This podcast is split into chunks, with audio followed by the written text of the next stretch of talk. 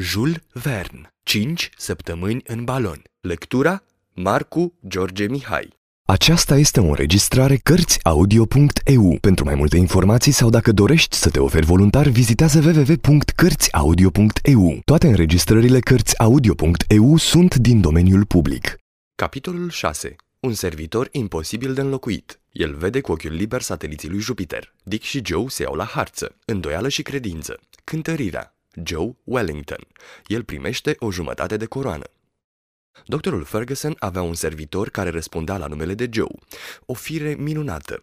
Avea o încredere oarbă în stăpânul său și era foarte devotat. Îi devansa ordinele pe care le interpreta întotdeauna foarte inteligent. Un Caleb deschis și vesel. Caleb reprezintă personaj din logodnica din Lammermoor de Walter Scott, tipul servitorului credincios și devotat. Oricât ai fi căutat, n-ai fi găsit altul ca el. Ferguson avea de plină încredere în el și îl lăsa în grijă, pe bună dreptate, aproape toate detaliile existenței sale. O raritate acest cinstit Joe, un servitor care îți comandă cina și care îți cunoaște toate gusturile, care îți face valiza și care nu-ți uită nici ciorapii și nici cămășile, care are în grijă cheile și cunoaște toate secretele și nu abuzează de ele.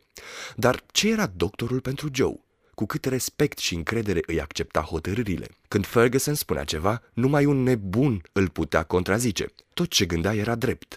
Tot ce spunea inteligent, tot ce comanda ușor de realizat, orice întreprindea era posibil, tot ce înfăptuia era minunat. Chiar dacă l-ai fi tăiat pe Joe în bucățele, ceea ce n-ai fi putut face, desigur tot n-ai fi reușit să-i schimbi părerea despre stăpânul său. Așa că atunci când doctorul contura acest proiect de traversare a Africii prin văzduh, pentru Joe era ca și realizat, nu mai existau obstacole. Din momentul în care doctorul Ferguson hotărâse să plece, Joe, acest brav și fidel servitor, era sigur că îl va lua cu el. De altfel, îi va fi de foarte mare folos prin inteligența și agilitatea lui. Dacă ar fi trebuit să fie numit un profesor de gimnastică pentru maimuțele de la grădina zoologică, maimuțe care sunt totuși atât de sprintene, Joe ar fi obținut cu siguranță acest post.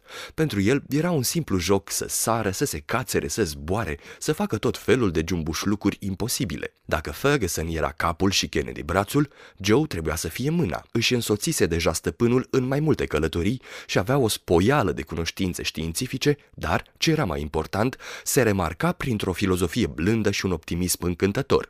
Totul îi se părea ușor, logic, natural și, drept urmare, nu avea nevoie să se plângă și să bodogăne. Printre alte calități, avea o vedere extraordinară. Putea, ca și profesorul lui Kepler, Moestlin, să distingă cu ochiul liber sateliții lui Jupiter și să numere 14 stele din grupul Pleiadelor, dintre care unele sunt de mărimea a noua. Nu se împăuna cu această calitate, din potrivă. Vă saluta de departe și dacă trebuia, știa să se servească de ochi. Din cauza acestei încrederi pe care Joe o avea în doctor, nu trebuie să ne mirăm de nenumăratele discuții dintre Kennedy și Joe, respectabilul servitor, acesta păstrând totuși respectul cuvenit. Unul se îndoia, celălalt credea, unul era prudența clar văzătoare, celălalt încrederea orbească. Doctorul se afla între îndoială și credință, dar trebuie să spun că nu se preocupa nici de una, nici de alta. Ei bine, domnule Kennedy, spuse Joe. Hm, ei bine, băiete, Marele moment se apropie. Se pare că ne vom îmbarca pentru a merge pe lună. Vrei să spui ținutul luna, care nu este atât de departe, dar fi liniștit, este la fel de periculos. Periculos? Cu un om ca doctorul Ferguson? N-aș vrea să te fac să-ți pierzi iluziile, dragul meu Joe, dar ce vrea el să facă este ceva nebunesc. Nu va pleca. Nu va pleca? Nu i-ați văzut balonul în atelierul domnului Mitchell, în Barrow? Nici nu am de gând să mă duc să-l văd. Nici nu știți ce pierdeți, domnule, ce lucru superb, ce linie are, o nacel încântătoare, ce comod vom călători în ea. Deci te gândești serios să-ți însoțești stăpânul? Eu? Dar îl voi însoți unde va dori. Asta ar fi culmea, să-l las să plece singur când până acum am colindat lumea împreună. Cine-i va ridica moralul când va fi obosit? Cine-i va întinde o mână de ajutor pentru a sări peste o prăpastie? Cine îl va îngriji dacă se va îmbolnăvi? Nu, domnule Dick, Joe va fi întotdeauna la postul lui în preajma doctorului. Dar ce spun eu? Chiar alături de doctorul Ferguson. Ce băiat minunat! De altfel, o să veniți cu noi, continuă Joe.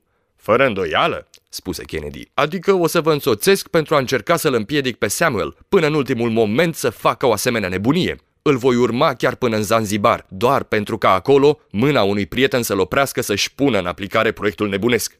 Nu veți opri nimic, domnule Kennedy. Vă rog să mă iertați. Stăpânul meu nu e un aiurit, se gândește bine înainte de a întreprinde ceva și când hotărârea lui este luată, nimic nu-l mai poate opri, nici diavolul în persoană. Vom vedea. Nu vă faceți iluzii. De altfel, important este că veniți. Pentru un vânător ca dumneavoastră, Africa este o țară minunată. Oricum, nu veți regreta călătoria. Nu, desigur nu o voi regreta, în special dacă încăpățânatul ăsta de Samuel va ceda în fața evidenței. Fiindcă tot veni vorba, spuse Joe. Știți că astăzi este ziua cântăririi? Ce cântărire? Fără îndoială, stăpânul, dumneavoastră și cu mine ne vom cântări astăzi. Ca jochei? Ca jochei. Numai că fiți liniștit, nu veți fi pus să slăbiți dacă sunteți prea greu. Veți fi luat așa cum sunteți. Nu voi accepta să fiu cântărit, spuse scoțianul cu fermitate. Dar, domnule, se pare că trebuie, pentru buna funcționare a aparatului. Ei bine, mașinăria lui va trebui să meargă și fără asta. Ei, asta e bună. Și dacă din cauza calculelor inexacte nu se va putea ridica de pe pământ? Ei bine, nici nu doresc altceva. Domnule Kennedy, vă rog, stăpânul meu va veni îndată să ne ia. N-am să merg. Sunt sigur că nu vreți să-i faceți una ca asta. Ba da? Bine, spuse Joe râzând. Spuneți asta pentru că stăpânul nu e aici, dar când vă va spune în față, Dick, vă rog să mă scuzați, Dick, trebuie să știm exact ce greutate ai, vă veți duce, sunt sigur. Nu mă voi duce. În acel moment își făcu apariția și doctorul. Îl privi pe Kennedy, care nu se prea simți în largul său. Dick, spuse doctorul, vino cu Joe, trebuie să știu cât cântăriți amândoi. Dar Poți să-ți păstrezi pălăria pe cap, haide! Și Kennedy se duse. Se îndreptară toți trei spre atelierul domnului Mitchell, unde fusese pregătit un cântar din acelea zise romane. Trebuia neapărat ca doctorul să cunoască greutatea tovarășilor săi pentru a stabili echilibrul aerostatului. Îl urcă pe Dick pe cântar. Acesta, fără a se opune, spuse cu jumătate de gură. Ei bine, asta nu înseamnă nimic. 153 de livre, spuse doctorul, înscriind această cifră în carnetul său. O livră reprezintă 453,592 grame. Sunt prea greu? Nu, domnule Kennedy, îi răspunse Joe. De altfel, eu sunt ceva mai ușor și se va compensa. Spunând aceasta, Joe se sui vesel pe cântar. Fu cât pe aci să răstoarne cântarul cu entuziasmul lui. Se așeză în poziția lui Wellington, care limita pe Ahile la intrarea în Hyde Park și fu magnific, chiar dacă îi lipsea scutul. 120 de livre, își notă doctorul. Ei, ei, spuse Joe surâzând. De ce surâdea? N-ar fi putut nici el să spună. Acum este rândul meu spuse Ferguson și trecu în carnețel în dreptul său 135, după care continuă. Noi trei nu cântărim mai mult de 400 de livre. Da, stăpâne, spuse Joe. Dacă este nevoie pentru experiența dumneavoastră, pot să slăbesc 20 de livre, nemai mâncând nimic. Este inutil, dragul meu, răspunse doctorul. Poți să mănânci cât vrei și iată o jumătate de coroană pentru a-ți satisface poftele. Sfârșitul capitolului 6